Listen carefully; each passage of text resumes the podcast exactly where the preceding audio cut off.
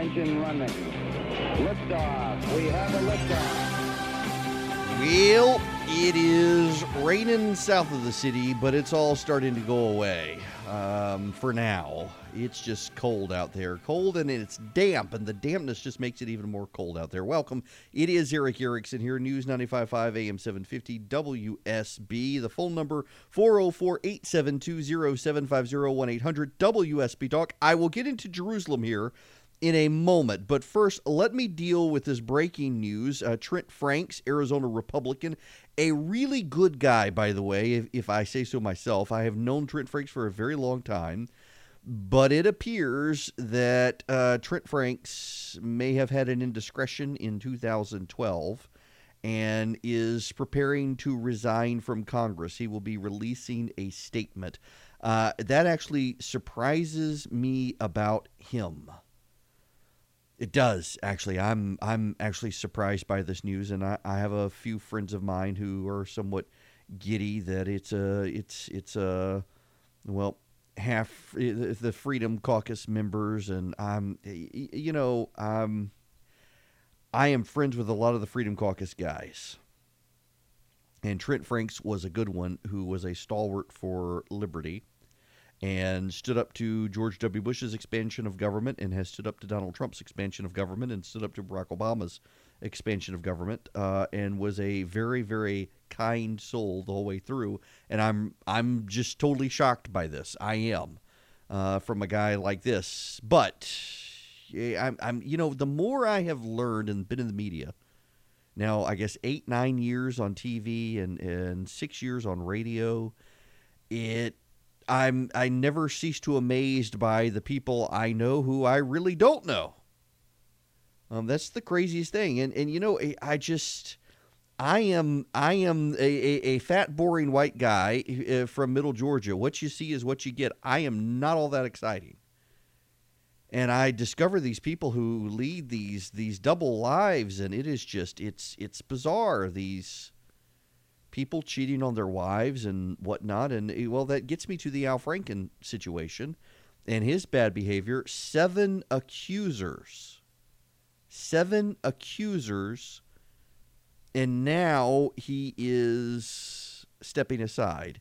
And if you heard Al Franken's speech earlier today, it is really clear from Al Franken's speech that he doesn't really know why he is um, why he's gone, why he's leaving, uh, other than they're forcing him out. And he doesn't have to be forced out, but he is being forced out. But it, it is a pretty clear, uh, it just from his speech today, that he didn't want to do this and felt pressure from his colleagues to do this.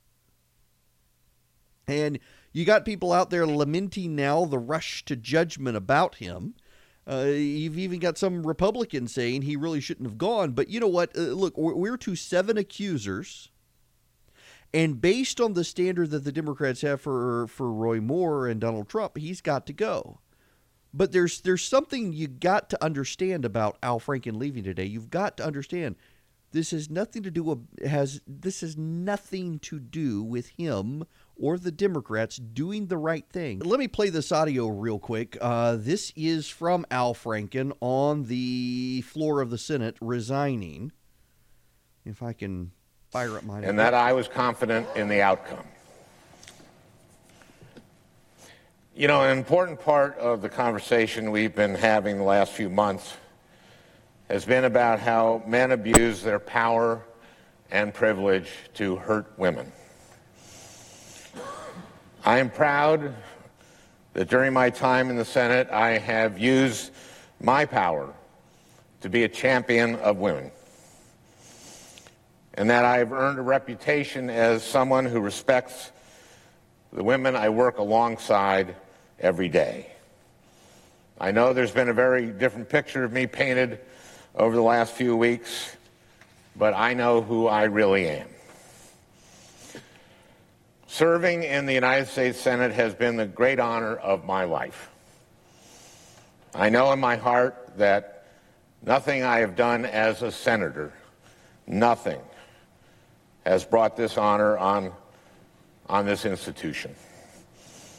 and I am confident that the Ethics Committee would agree.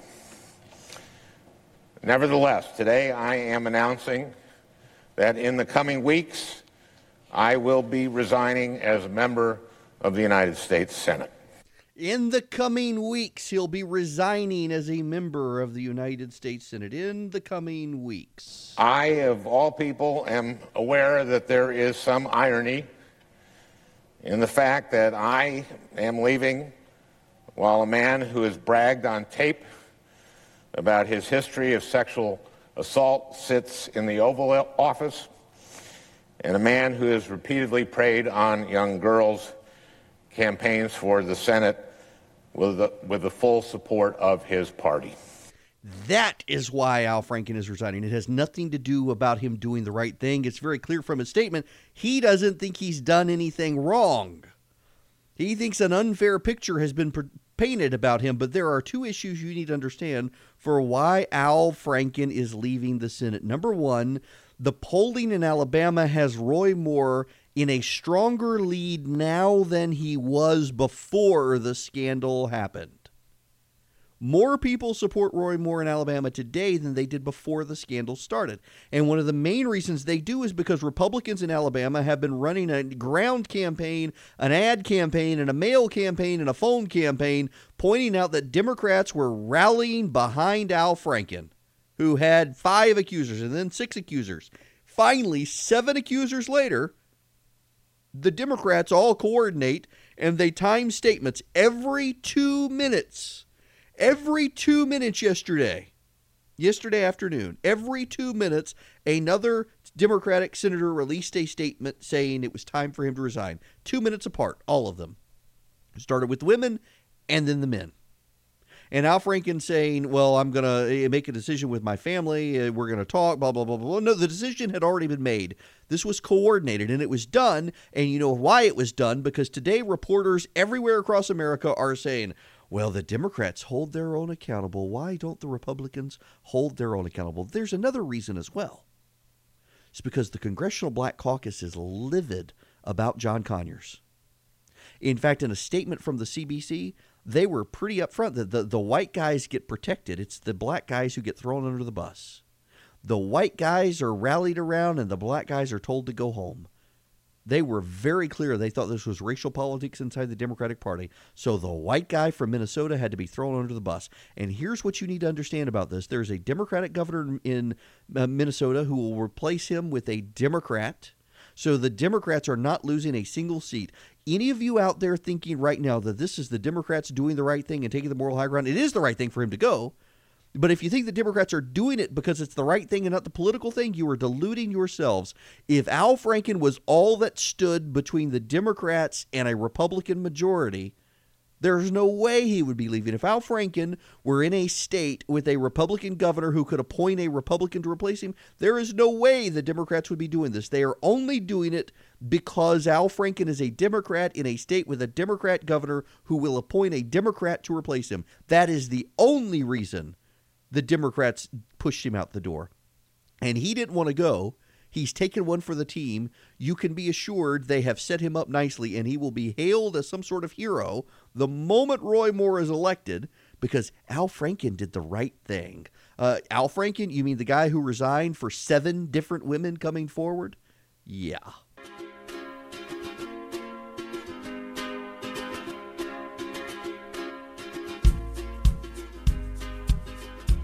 I'm having a total brain fart here for a minute. You'll just have to bear with me as I process my thoughts and because I had something I wanted to. Okay, I know what I was going to talk about. Brace yourselves. Taylor Swift. She's under attack. Not because the white nationalists like her. That was the attack made on her a couple of weeks ago. No, no. She's under attack because Taylor Swift won't talk politics.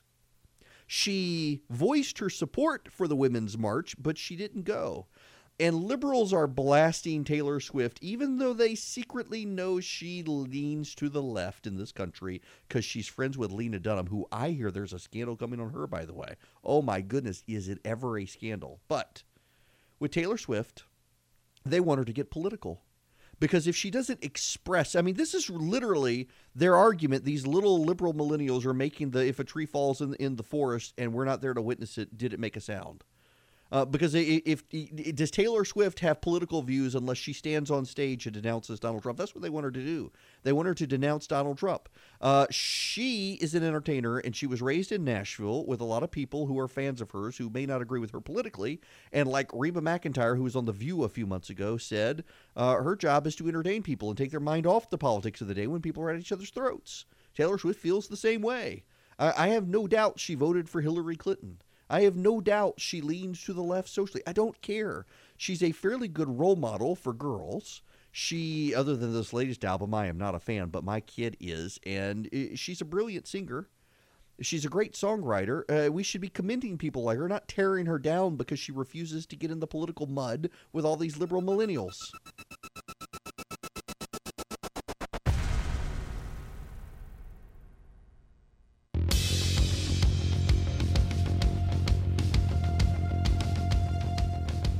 It's 38 after the hour. I am Erick Erickson. The phone number 404 872 0750 1 800 WSB Talk. Now let's talk about the Jerusalem situation because President Trump has committed the most grievous of sins in Washington, D.C. The President of the United States, our President, and he is, whether you're a Democrat or Republican, he is our President, has dared to do what politicians of both parties in Washington have long said they wanted to do. Yes, I am here to tell you that is one of the biggest, most grievous sins one can commit in Washington, D.C., doing what all the other politicians say they want to do, but never actually get around to doing, because it exposes them for having lied. Nancy Pelosi signed on to a bipartisan resolution to support moving America's embassy to Jerusalem's or to Israel's eternal capital, Jerusalem. Dianne Feinstein supported a bipartisan congressional resolution to move the American embassy to Israel's eternal capital, Jerusalem. The party platforms of the Democratic Party and Republican Party call Jerusalem Israel's rightful capital and that our embassy should be there. Presidents Reagan, Bush, Clinton, Bush, Obama, all campaigned on moving the American embassy to Jerusalem. And none of them did it. And the moment Donald Trump did it, there was an international meltdown led by howls and screams from Congress of Democrats who had long campaigned on moving the American embassy to Jerusalem. How dare he? He's going to start a war. You know, first of all, can I just pause here and say it really is rich to see a bunch of Democrats who wanted to change Cuba policy because the old policy hadn't done anything now suddenly say, we can't change our Israel policy. What about peace in the Middle East? Y'all, there is no such thing as peace in the Middle East. Peace in the Middle East is a BS argument. It is not there, it does not exist, and it will not exist until Jesus himself returns. There is never going to be peace in the Middle East. Do you know why there's never going to be peace in the Middle East? Because out of one breath, Palestinians say in Arabic, uh, death to the Jews, and out of the other breath, in English, say, oh, we want a two state solution. There is no difference other than what they're saying between the Democrats who, in one breath, say move the embassy to, Israel, uh, to Jerusalem, and in the other breath say we can't do that, than with the mendacity of the Palestinians who believe that the Jews have to all be killed. This is just, it, it, it is such hypocrisy by Democrats and some Republicans, by the way, who are outraged by it, who have long supported it and long called for it. If anything, Donald Trump called their bluff. And that's why they're mad. They're more mad at being exposed than they are at actually seeing the embassy move. They, they are livid at being exposed. This was the right decision. It was the right decision because Jerusalem is the capital of Israel. It is indisputably the capital of Israel. Do you know why people call Israel Palestine? Do you have any idea? Well, there was an emperor. His name was Diocletian. See, you're thinking of earlier. You're you're thinking of of Titus, who was then a general. Uh, storming through Jerusalem and tearing down the temple and killing the pure red heifers and all of that before he became emperor. No, no, no. Let's move further because you see, a- a- after the destruction of the temple in, in AD 70, the Jews were still in the area. And it was called Judea. It was when uh, when Domitian, it was a Domitian, or yeah, it was Domitian became emperor that he had had enough of Jewish rebellions. And he went in and he slaughtered as many as he could and he banned Jews from living anywhere in Judah. They were not allowed to live in Judah. He changed the name of the Judean province to Palestine. And that is where we get Palestinians from, derived from Philistines. And where do the Philistines come from? Well, the Philistines were from the land to the east of the Jordan, had moved over into the Canaan area, and God had designated that area for the for the Jews. And they pushed them out successfully, and they built a kingdom, and that kingdom lasted, and they went into exile in Persia, and they came back to that kingdom, and everything, the whole thing was theirs. But in the 20th century, everybody wanted to play inconveniently uh, ignorant, uh, and the the name had been changed to Palestine by the Romans and everyone wanted to forget the history. Jerusalem has been the eternal capital of Israel, and we have always recognized it as Israel's capital, and yet we haven't had our embassy there to cater to Palestinian terrorists.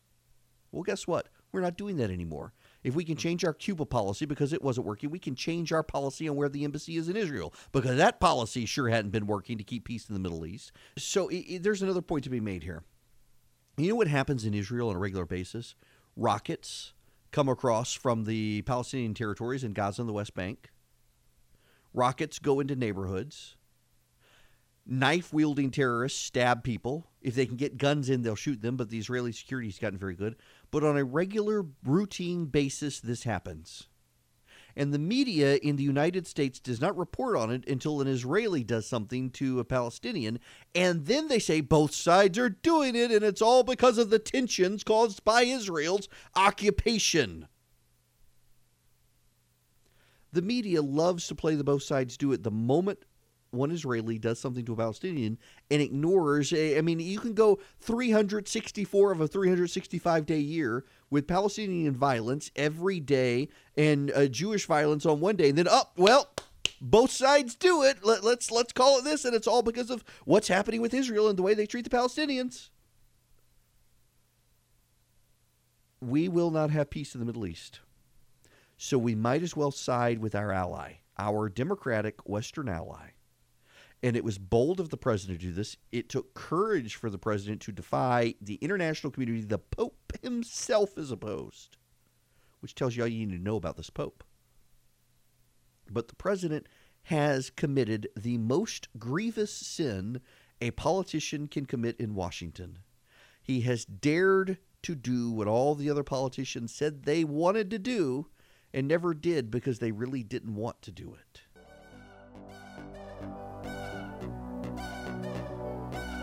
Y'all, I haven't put anything else on my Twitter account uh, from the latest thing that I've done. And I want you to go there if you're interested in doing this.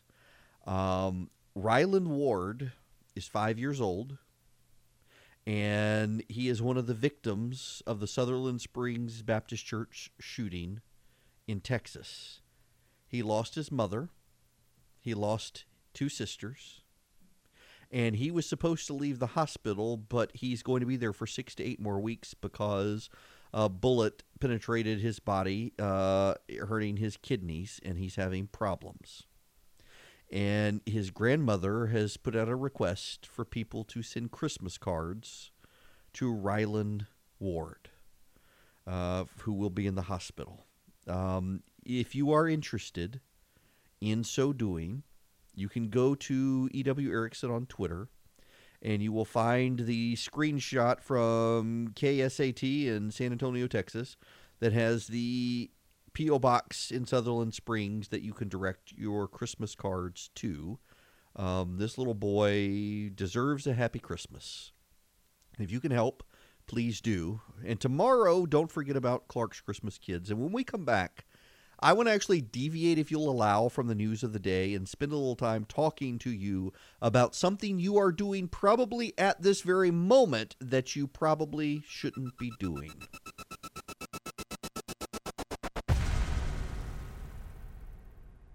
Greetings, welcome back. It's Erick Erickson here. News 95.5 AM 750 WSB, and congratulations to Atlanta's new mayor. By the way, before I do anything else, can I just say, since I wasn't here yesterday, can I just say there are third world countries that can count the paper ballots of their entire population faster than Atlanta can get the computer records from a digitally held election.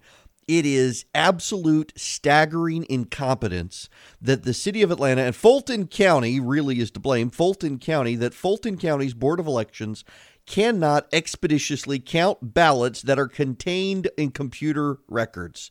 I mean, pick your third world country Laos, Cambodia, Uganda. Uh, you, you, name it, uh, they can count their entire election. And, and, we're not even talking about the, the dictatorships where you know who's going to win before the election's had, even without polling. We're talking about the ones that, that at least are trying to be democratic. So maybe I shouldn't say Uganda. Anyway, y'all know what I mean. It is slow, slow, slower than molasses. Uh, and I, I, would like to think that the Fulton County Commission and the Atlanta City Council could speed this process up. But congratulations to the new mayor. I'm sure everything's fine. okay. I want to step away from politics now, if you'll allow me, for just a little while. it, it is news. The holiday season is upon us. I'm writing a series of newspaper columns. I and you know I tend to do a lot more writing at this time of year, largely because uh, more senior people than me at various newspapers are taking off, so people ask if I'll step in.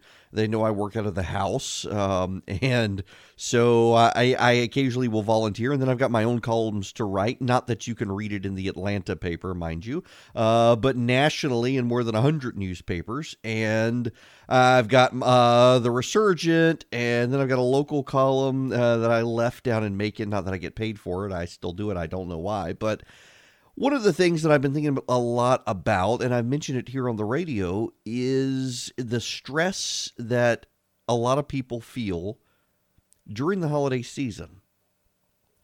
When I was researching my last book, um, not Before You Wake, the, the last book, uh, You Will Be Made to Care, both of which, by the way, are available on Amazon.com.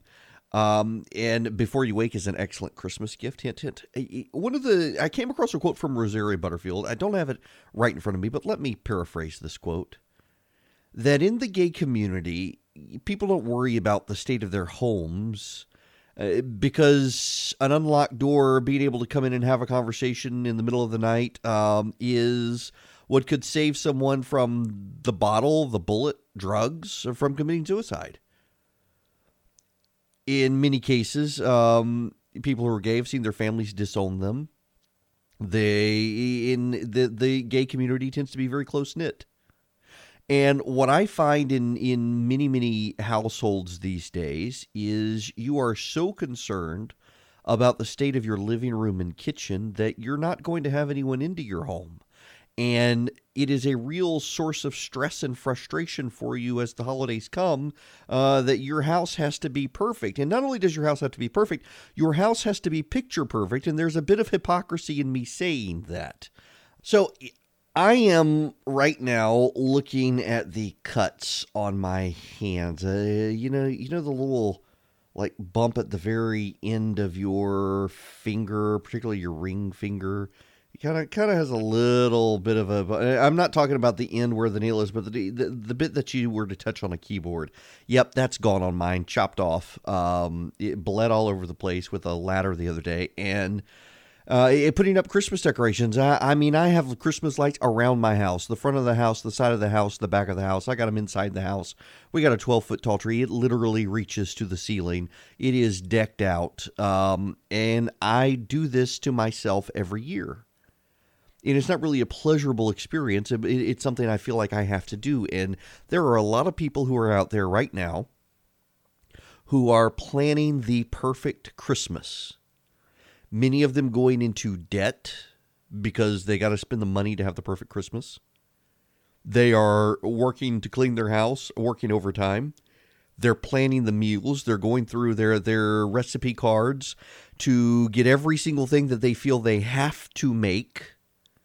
And I say feel intentionally here because it really is an emotional connection to this memory of Christmas past that people are trying to reconnect to. And so you see these people in stores and they're smiling and they're happy and, and it is a it is a facade. It is a potemkin village of emotions eh, because on the inside they are stressed out. Many of them have personal concerns. A lot of them have financial burdens uh, and and all sorts of worries. They are overwhelmed with what is going on as they plan their holiday. They got family coming or they're going to family. They got impressions to make, gifts to buy, people to make happy, and they think money's going to do it with the presents. And it, the holidays become an overwhelmingly stressful period. It wears people out when it's supposed to be a joyous time, particularly the Christmas and Hanukkah season. They are supposed to be joyous times of celebration, and people put so many burdens on themselves, it becomes not a fun time. So, first of all, think about that when you see the people around you in the grocery store. But secondly, think about it with yourself. Think about that with yourself and what you're doing, and are you needlessly burdening yourself? And it is easier said than done because I, I got family coming for Christmas, and I am going to be working overtime to do all sorts of cooking. I will be off the week between Christmas and New Year, so I will have extra time to do it. Uh, but then, you know, because I'm very blessed to have a home studio for Fox, I tend to volunteer for Fox and do overtime. I was up this morning at 5 a.m. to be on Fox, and I tend to do that around the holiday season while other people take vacations since I'm very fortunate in my situation. Don't want people having to give up their holiday, so I'll do that. So I'll be up at, at 3 o'clock, 4 o'clock, 5 o'clock, 6 o'clock in the morning doing TV, then going to cook breakfast and lunch lunch and supper, and it wears me out. So I, I'm a total hypocrite when I'm telling you this, and I get it. It is hard to do. You have memories you want to build, but oftentimes I find, and this is where I try to stop myself, is I want to be mindful, and I want you to be mindful to spend more time building memories now instead of trying to recreate memories past.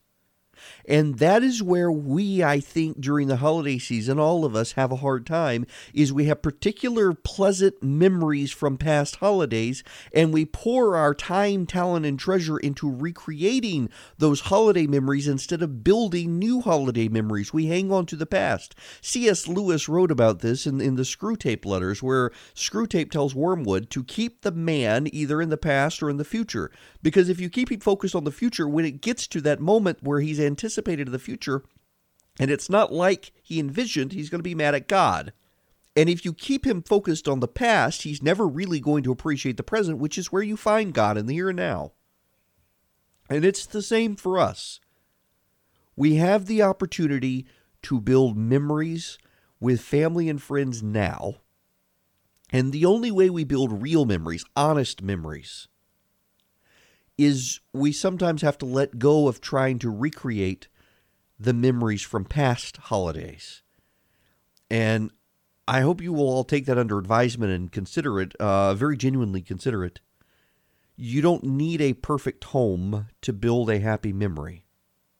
And in your quest to get the perfect home and the perfect presents and the perfect tree with the perfect decorations and the perfect bows and the perfect wrapping job, you are depriving yourself of time spent better with family and friends, building some good memories this year. Welcome back. Uh, but eh, you know, one of the things I I have allergies so bad, uh, as do my kids. I've started subscribing to a company that they send me air filters every three months. I get a brand new uh, allergy air filter and it is the great because I forget about air filters until me and the kids we, we, all get sick. I guess I should say the kids and I all get sick. Uh, so this is like the greatest thing ever. I've put it up on Instagram, and I mean every three months we get this great air filter, and I've got a. Uh, I mean, we just do the maintenance service with our air people, and they'll come in and change the filter every six months. But every three months, I get one for allergies, and it is. I'm sick this week, but uh, it has been great. So maybe they'll give me an ad deal or something. I have no idea, but great service. The, the internet is an amazing thing. It has changed the way I shop. Um, talk about that. But hey, when I come back, I want to do now what I did in podcast form a few weeks ago. Why is Christmas December 25th? Welcome back. It's Erick Erickson here. You know, when I grew up, one of the things that I heard often was that uh, Christmas was December 25th because of Saturnalia, uh, the Roman pagan festival, and the the Christians wanted to co-opt local pagan holidays to try to draw people to Christianity.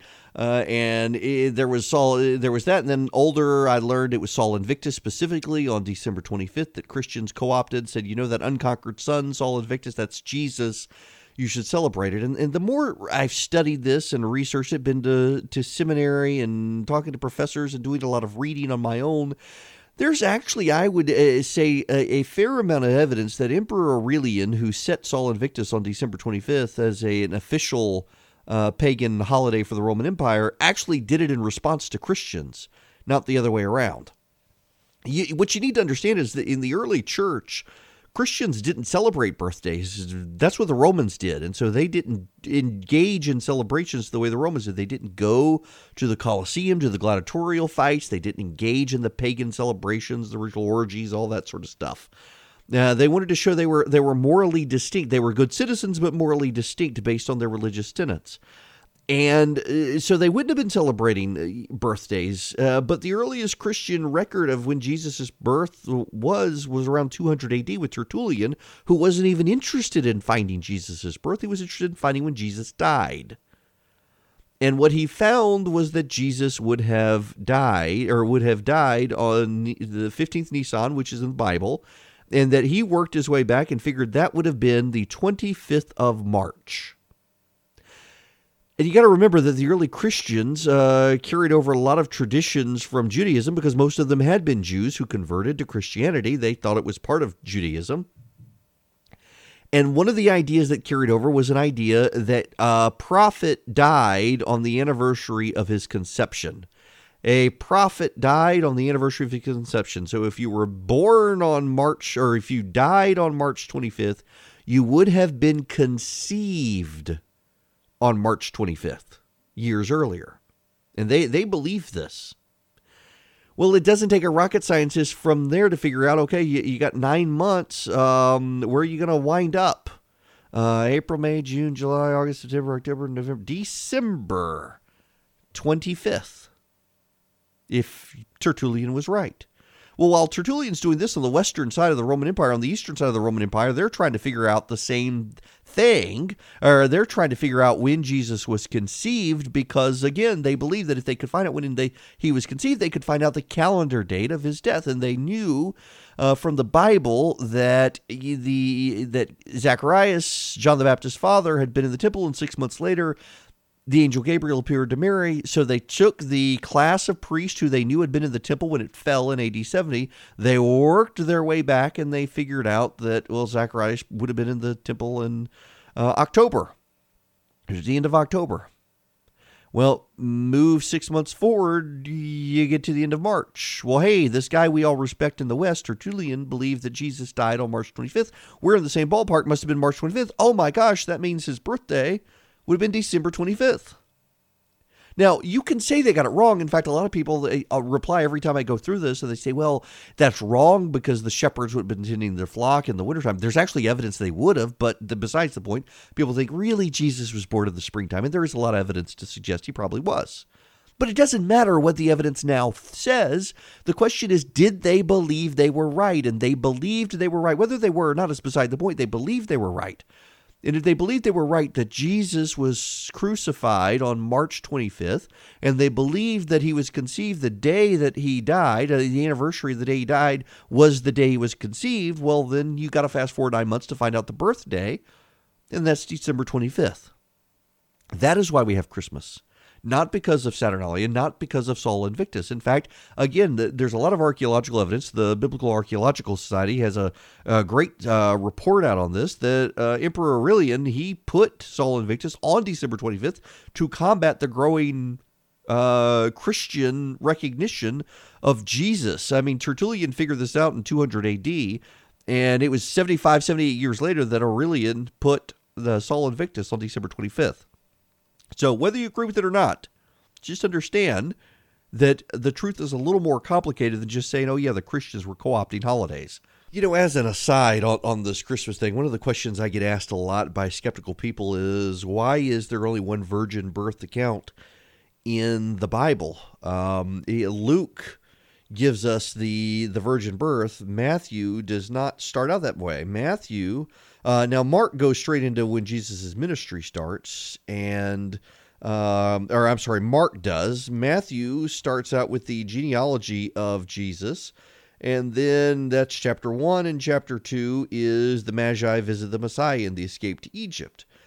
Um, here's an interesting note. First of all, keep in mind that I realize that you got uh, Bart Ehrman and others who say that um, the, the, the the books of the Bible they differ with each other, and the differing means that they're from different sources, and it's not true, and on and on and on. Actually, you know, there are far more things they have in common than don't. And I would suggest that it's because they're written for different audiences. They are stories. These are storytellers. They're telling uh, stories that are truthful, mind you, but they have different audiences and so shape events slightly different to emphasize certain things to their audiences. Like, for example, Mark mentions the wilderness more than the other gospels. Why? Because he's written to early Christians in the heroic persecutions and uh, talking about Jesus being tempted in the wilderness and all. Uh, he wants these people who are wandering the wilderness, being tempted to leave the faith, that Jesus has been here with you. Um, Matthew is, is written to a Jewish audience. He wants to emphasize the royal lineage of Jesus. Well, Luke, interestingly enough, he writes his gospel in Greek, but the first three chapters of Luke are clearly, clearly written as if he interviewed someone who was Jewish. Because of the way he uses words in his Greek, it, it's clear that he was talking to someone speaking Hebrew and putting it in Greek. Um, among scholars who have studied this, there isn't wide dispute here. Uh, sounds like maybe he interviewed Mary about this uh, as to why he was there. He wanted to provide a historic account he wanted to provide a, a very legitimate account. And for all the people saying, well, all these other religions had had virgin birth stories, perhaps so, but they were all grand and glorious stories of God's coming to earth and and engaging in relations and, and wonderful people. And here's a kid uh, born in a manger. That's what you need to know. Um, is the virgin birth? I think you got to believe in the virgin birth to be a Christian. I do. You got to believe in the resurrection. You got to believe in the Trinity, and you got to believe in in the virgin birth. I think those are the three boundaries of Christianity into which a lot of people can throw disagreement. Um, but that would be why it's in one. One guy is writing history. The others have other audiences. Uh, we shouldn't hijack their narratives for our skepticism uh, when they had audiences they were trying to address. Y'all, eh, look, uh, we'll get more into politics uh, when actually, I guess I'm back on Monday. We've got Clark's Christmas Kids tomorrow. Uh, and uh, let me spend just a moment here, if you'll allow, plugging Clark's Christmas Kids. It is a very big deal. Uh, it's tomorrow. He and Smilin' Mark are going to be in Alpharetta. And there's going to be a satellite broadcast. Uh, Von Haessler's going to be in Buford uh, 3 p.m. to 7 p.m.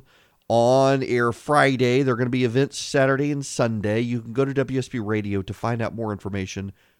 If you haven't helped foster kids this year, that's what Clark's Christmas Kids is about. They ha- find willing people to buy presents for kids in foster care who otherwise would not get presents so that they too can have a great Christmas. And I really want you to consider, if you haven't done it already, please help Clark's Christmas Kids. It is a great program. I feel kind of guilty. My schedule did not allow me to participate this year. Uh, I really enjoyed it last year. Uh, did it right after the election. Ate a little crow as well. Um, people coming up rubbing in that I got the election wrong. Uh, but it was a good time. It was worth it. It was a great event, good people, and it's such a good cause. Uh, so I really want to encourage you guys to participate in that if you can. Uh, and I will be off tomorrow, surrendering my time to Clark so that he can do this live broadcast and encourage people to get out there. And I will see you guys Monday. Uh, I hope you have a wonderful weekend. I got to finish a term paper, and so wish me luck on that. And I will see you guys Monday.